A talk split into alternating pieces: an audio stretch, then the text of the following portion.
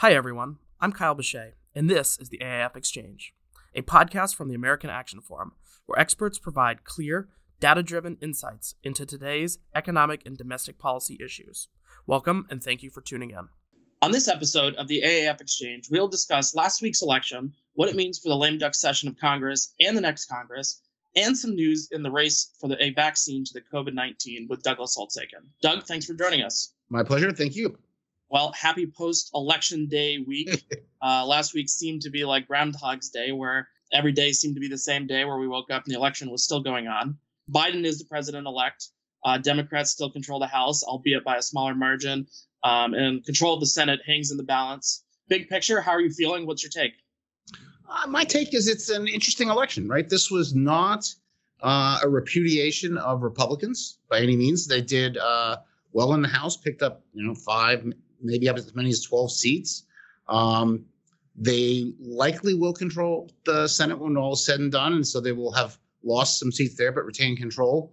Uh, but the president lost, and you know the original game plan for the Biden campaign was to make this a referendum on the president. I think they, by and large, did that successfully, and and he didn't survive. Um, but you know, if you're a connoisseur of elections, this was unbelievable. I mean, President Trump got more votes than anyone ever had before, just not as many as President elect Biden. And uh, the turnout was enormous. The variety of ways people voted was was uh, uh, unbelievable, and it does make you just, I think, simultaneously appreciate the richness of democracy and wonder what lessons are we going to take from this in terms of just the execution of these elections. You know, I think we're going to see more uh, mail-in balloting in the future, or and you know maybe that if people don't like that, we're going to come up with some online alternative. But but we have to come up with a something other than trekking to the polls on election day. That doesn't seem to be in the cards. Yeah, we'll certainly see some changes once January is all settled and figure out what the next two years looks like. I'll give you some fantastic numbers that uh, that came out of um, essentially exit interviews and, and post-election polling. Um, Trump won the day of the election voting by 26 points. It, wow. It's it's stunning. Um, but that tells you by how much uh, Biden won the the early voting, the right. mail-ins and, and, and, early votes. And uh, 19%, one in five of people who voted for Trump said that they didn't tell anyone they supported the president. Wow. So that might be. So you wonder about why the polls were so wrong. A fifth of the electorate's out there saying, "Yeah, I'm not gonna, I'm not gonna say I'm voting for him, but I'm voting for him." Right. Right. Wow. that, that's astonishing. All right. So before we talk about 2021 and beyond, let's look at the remainder of 2020 because we know there's things still to do. What does Congress have to do during the lame duck session, and how does this election shape how it approaches these must-do items? So it must fund the government, and there has been an agreement, a longstanding agreement between uh, Majority Leader McConnell and Speaker Pelosi that they weren't going to have a continuing resolution. They would bundle all the appropriations bills into the so-called omnibus and pass it in the lame duck. So that's the biggest thing they have to do. They have an early December deadline to get that done. Uh, there are in every policy area some odds and ends, extenders, and things uh, where they want to re- reauthorize uh, current programs. That's the the real work of the Congress. The attention, I think, is on whether it uh, will also be possible to do another stimulus style bill to support the economy. Uh, there, I, I think you could argue that the the odds have improved for the following reason if McConnell does it during the lame duck, he's got more votes uh, than he's going to have come January. If Pelosi does it in the lame duck, she's got more votes than she will, will come come January. So both sort of have a, a, a little bit of an incentive to, to, move now as opposed to have a weaker hand in the future. Um, President like Biden may choose to essentially use his bully pulpit, which is already up and running, to say, hey, they need to do something that way, it's not on his watch, and he gets to start in January with with a legislative agenda that's a, a little freed up from having to deal with the stimulus issue. So I, am I'm, I'm I'm betting something like that um, uh, comes into play. Those forces. I, am not guaranteeing something gets over the finish line. They're they're really far apart. Mm-hmm. Have been for a long time, and you know everything that I've seen on on the Biden side continues to stress how ambitious his his agenda is and how big a stimulus he wants. And if Republicans win, you know, the control of the Senate, that's that's that's not going to happen. And so he might want to take what he can get on someone else's watch and and then try again big in, January. That that certainly is prerogative. So we'll, we'll see. Uh, those things I'm watching. There's also a handful of issues like um, surprise uh, medical bills. Um, Lamar Alexander, uh, chairman of the health committee, is retiring. This has been one of his issues, and he very much would like to to see it settled before he goes. They may try to give Lamar his going away gift in in the lame duck, and, and so it's worth keeping an eye on that that's an issue that couldn't get over the finish line during the course of the, the year, but maybe, you know, the forces will align with a deadline uh, of his retirement. We'll see. Mm-hmm. So, um, going back to the stimulus for a moment, do you think that the the stimulus could be added on to omnibus appropriation bills you were talking about earlier?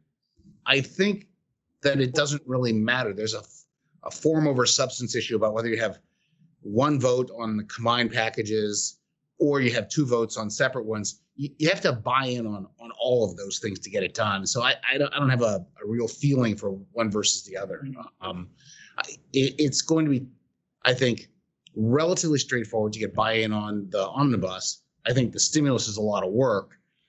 I think the less they mix them up is probably in their interest. So that, if I had to lean one way or the other, I'd probably lean towards separate bills. Gotcha. Do you think at this point we're likely to avoid any sort of a government shutdown? I mean, yes. with the yeah. Trump administration. Anyone agitating to shut the government down. Um, we, we, cannot rule out the president deciding it'd be a good idea. He, he's done that in the past. Um, but, you know, every day now his uh, power wanes. And, and, that's a reality that, that he is, he is going to have to face as, as, well as everyone else. Mm-hmm. Speaking of President Trump, what might or could he do for the remainder of 2020? in terms of executive action. I mean, he's in office till January. What what's on his plate? So th- there are any number of agency rulemakings that are in process. So that some of the high profile ones that came toward the end of the campaign were in the health area where he's got things on prescription drugs, the most favored nation uh, approach to this, um, and and you know there will be let's let's put uh, the foot to the floor and get all those things done. So there's an existing batch of business in health. There's some in trade, some in immigration, where they can sort of finish up things. Th- that's going to be the bulk of it, right? Now, remember, this is a very standard phenomenon, uh, the so-called midnight regulations. And when uh, President Trump came into office and Republicans controlled the House and the Senate, they used the Congressional Review Act to, remove uh, 13, I think, uh, ultimately of Obama's midnight regulations so they face the the sort of you know same prospect that at some point in the future they might go away, but they're going to try to finalize them, see what they can get as their legacy. I, I promise you, one of the first things you'll see, uh, you know, shortly after inauguration is a flurry of executive orders as the Biden team does U-turns on everything they can lay their hands on. We'll see. Mm-hmm. Okay, so let's fast forward to January, and President Biden is sworn in. Um, he's already laid out a number of things he, will do on day one, quote unquote, mm-hmm. um, when he's in office. What are some of the highlights uh, uh of that? So I, I'm of the opinion that day one has already happened. That that you know really in these circumstances with the pandemic and, and coming out of the recession, um, you had a referendum style election on the president. Biden won. Everything he's doing now is really governing like people are looking to him for directions. And so, you know, he stood up his task force um, on the coronavirus and they have, you know, sort of met with him and, and, they've already said, well, you know, it'd be a good idea if governors had mask mandates. And and if he can get them to start doing some things on his behalf now, that's that's all to his advantage. And so I think that's actually starting to happen. He he may, you know, as I as I said earlier, he may stand up as the economics team and say they've advised me that we need to have a stimulus now, not not wait till January. And so often off you go. And we've seen prominent uh, uh, Democrat surrogates like Jason Furman make exactly that argument in the Wall Street Journal. So I view that as hardly coincidental, right? I mean, so you know we'll, we'll see how that all plays out. But I think he's beginning. I think there's a really interesting question about you know the first hundred days and what he sends to Congress for the first thing to pass. The tradition i don't know if we have any traditions left at this point. They've been shredded pretty thoroughly. Uh, but the tradition is that the the the president gets one right? You know you get you get some ask of congress and it goes through and it's usually the centerpiece of your campaign and and and that in in 2000 when bush got elected that was the the tax cut that he campaigned on and, and, and with obama. It was the Affordable Care Act, and that was hard and took a long time, but he got that. You sort of get one one of these things. Biden's got an enormously expansive set of uh, proposals on his campaign website, but he's never made one the priority. Mm. I think he has said this recently. It would be climate change. He wants to start there. How you do that in a bipartisan fashion is probably very different than what's on his website. So for me, the interesting question is sort of how does he do the first thing, and and, and is it uh, we want to get something through Congress? We know we need Republican buy-in we're going to get something that's scaled appropriately. It's not going to be some big government thing that they, they're not going to be able to vote for. Or does he make a point, right? I won. Let's pass this out of the House and, and defy Republicans to stop it in the Senate. That will be a divisive, not a unifying moment. And um, he has said he wants to, to govern all and unify. And so I think he, he faces some real challenges on that front. I mean, sort of how he, he does that. So as a tiny piece of history, and, and this is now, I'm going to reveal my biases. So, you know, it is a true fact that I was uh, the McCain policy director and that losing to Obama um, didn't uniformly thrill me. I'll just leave it at that. Um, and then um, there's a, this sort of conventional wisdom that Republicans came into the, the next Congress dead set on, on having his presidency be a failure. And supposedly McConnell said, we're just here to defeat Barack Obama. That's not how it happened. What happened was the very first bill they chose to pass was the Lilly Ledbetter Act, which was a highly partisan piece of legislation uh, that was designed to rub a Republicans' nose. And and the and then President Obama said so. He said elections have consequences. We're going to do this. Then they took the the chip bill, which was a traditionally bipartisan bill. They tore up the agreement they'd reached in the previous Congress on a bipartisan basis and passed it on a party line vote, uh, a new chip bill, just to let Republicans know that, that things were different. And that's when the the the real hardening set in. They could have started another way. That's what I think the Biden team has to think about. How do you start? Because it does affect how how it plays out. Mm, all interesting stuff. Yeah, and I mean, obviously the congressional elections, you know, the Senate's still being up in the air, but you have a slimmer majority in the House to pass this stuff. That's got to affect the agenda he's got to he wants to pursue. Yes, and, and and to be fair, the same lesson applies to Republicans under Trump, right? What's the first thing they trade? Repeal and replace the Affordable Care Act. Not exactly a bipartisan initiative. What's the second thing they did? ran the Tax Cuts and Jobs Act through on, on using reconciliation. And at that point, the, the divisions are set. I mean, so I, I am quite curious, given the rhetoric that we've seen, especially his tenor and, and statements post-election, you know how how Biden um, uh, dances through this. He's got a tough thing on his side. He's got a progressive wing that wants to do big things and wants to run over Republicans and is not interested in their opinion it's always harder for a president to to control his own party than, than deal with the opposition. And we're about to see that, I think, in, in a real clear way.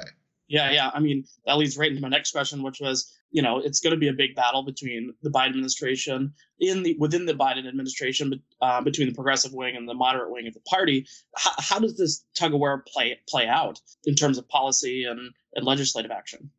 The president decides, right? So my guess is he has a lot of pressure now to make sure that all wings of the party are represented in his uh, appointments. So cabinet secretaries, sub subsecretary deputies, things like that. You're going to see lots of, of different sort of Clinton Democrats, and then some Obama guys, and then the progressive wing, and uh, and so that means that in the policy process, there are going to be disagreements, and more things will bubble to the president than otherwise would and and he'll have to he'll have to decide, and that'll that'll that'll set the tone in the administration, and they will have to then, you know, have very very good legislative affairs folks who can make the case on the hill and and you know buy buy enough party unity to to to go forward. Yeah. In terms of response to the pandemic, um, President Biden, as we talked about before, has uh, set up his own 13 member task force. Yep. Um, what kind of changes would a Biden appointed task force make to policies around the pandemic? I think the the sort of idea of having mask mandates is probably the big the biggest one. That's unlikely to be a federal issue. It's, the governors control that, and I think you know they're good, they're simply going to be much clearer about this is what the, the Biden administration would like to see in, in, a, in an approach to dealing with the coronavirus. You know, we, think people should have social distance and masks. Um, we think there should be more widespread and rapid testing, and we will devote resources and organization to that.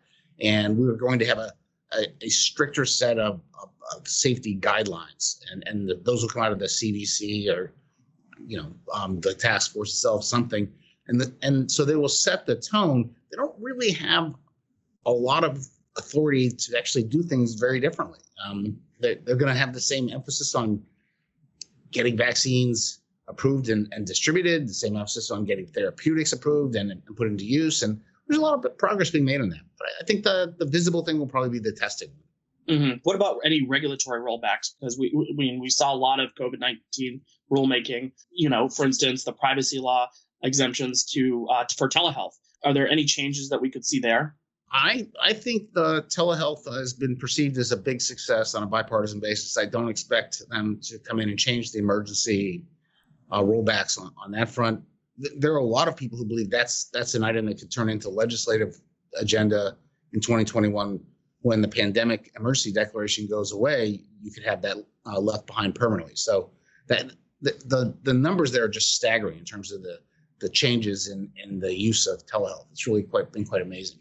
Mm-hmm. Yeah, I mean, everybody I talked to that's used it thinks it's just amazing where you can just sit at home and not have to go to the doctor's office. And I mean, it's not the same, but it still, you know, still helps out when you, you can't do everything that way. And, you know, we're not going to see physicians doing first intake physicals uh, via telehealth. That's, can't, that can't happen. But, but it is uh, a, a, quote, a different site of service. And we do different things in different sites. And there are, there are things for, for which it is the right site. And, and we should take advantage of that. Yeah. So, Doug, I want to end today on some good news, hopefully, good news. Um, we saw the Pfizer announcement that the trial vaccines were more than uh, 90% effective. Um, you've written in the past about vaccines. I know you have your favorite podcast that you like to listen to. Um, so you, you you follow the vaccine development, but you've also written about how this vaccine might not be the silver bullet we're hoping for. Does the latest developments change your thinking on this matter?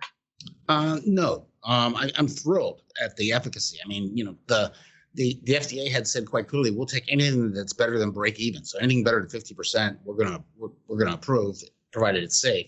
So that's fantastic result. But even with all that, you have to first get it approved. Hasn't happened yet. Get emergency use authorization. You then have to start uh, going through the the list of uh, priorities in terms of distributing the vaccine for for inoculations. That's going to have the military. It's going to have uh, first responders, health workers, teachers, people like that at the top of it. Uh, you, Kyle, and I, Doug, are not going to be near the top, and so I think we're looking at mid-year, you know, G- May, June, July. I don't know exactly before we have a widespread inoculation going on, and and, and that that's good. But that just means that knowing it's a great vaccine in November doesn't mean that the the virus is gone in December. Like it, it's still six months, six months where masks matter, six months where distance matters, six months where you, have got to worry about operating in the presence of the virus. And so that's the sense in which it's not a silver bullet. Now, there are many vaccines in process here. So the Moderna vaccines right behind, they're about to, to get their data uh, analyzed. And we'll hear about that shortly. Uh, Johnson and Johnson is pretty close as well. The Johnson and Johnson one is um, particularly intriguing because it's a single dose uh, vaccine. You need two of the Moderna, you need two of the Pfizer. The Pfizer has to be shipped at you know 70 below zero or 90 below zero. I forget the exact number. So th- these vaccines come with some real distribution challenges, and you have to get two shots. When we get to the single shot option, and if it's as effective as these others, that'd be fantastic. Yeah. So it sounds like we still have some logistical stuff I, to get through, some some regulatory hurdles to get through. Yes. Uh, and those are the next steps as we continue to combat COVID nineteen. Yeah, I think we should think about it as if the vaccine wasn't out there and ask ourselves what what do we need to do to operate effectively and safely and then when the vaccine comes online you know you're set Mm-hmm. Well, thanks, Doug, for joining us today. It was a great conversation. What uh, what do we have going on this weekend? Anything anything fun and exciting? Um, I think we're got the usual just gauntlet of virtual wine tastings that that that are just a struggle for me every weekend. Um, we're, we're big fans of the Thomas Fogarty Winery uh, out in California, a little south of San Francisco, um, and have been following their their their them for a long time. And now they have these virtual wine tastings every Friday night. So that that's probably the that's that's the first thing on the list. We'll go see what they've done in the way of a nice Merlot. Yeah, that's the big highlight. Yeah, I have the. Uh, I'm about to turn the uh, masters on as I continue working for the rest of the day. Watch what that. Oversight. Yes. Watch and then obviously I have to congratulate you again because your Steelers are still undefeated somehow. Winning up is winning. yeah. So that's uh, that's amazing. Thanks again for joining us, Doug. All right, take care. I hope you enjoyed this conversation. Tune back in for our next episode, where our experts will provide clear, data driven insights into today's economic and domestic issues. I'd also encourage you to check out any of the links in our show notes and also follow us on social media to learn more about AAF. Don't forget to subscribe on iTunes, Spotify, or Google Play.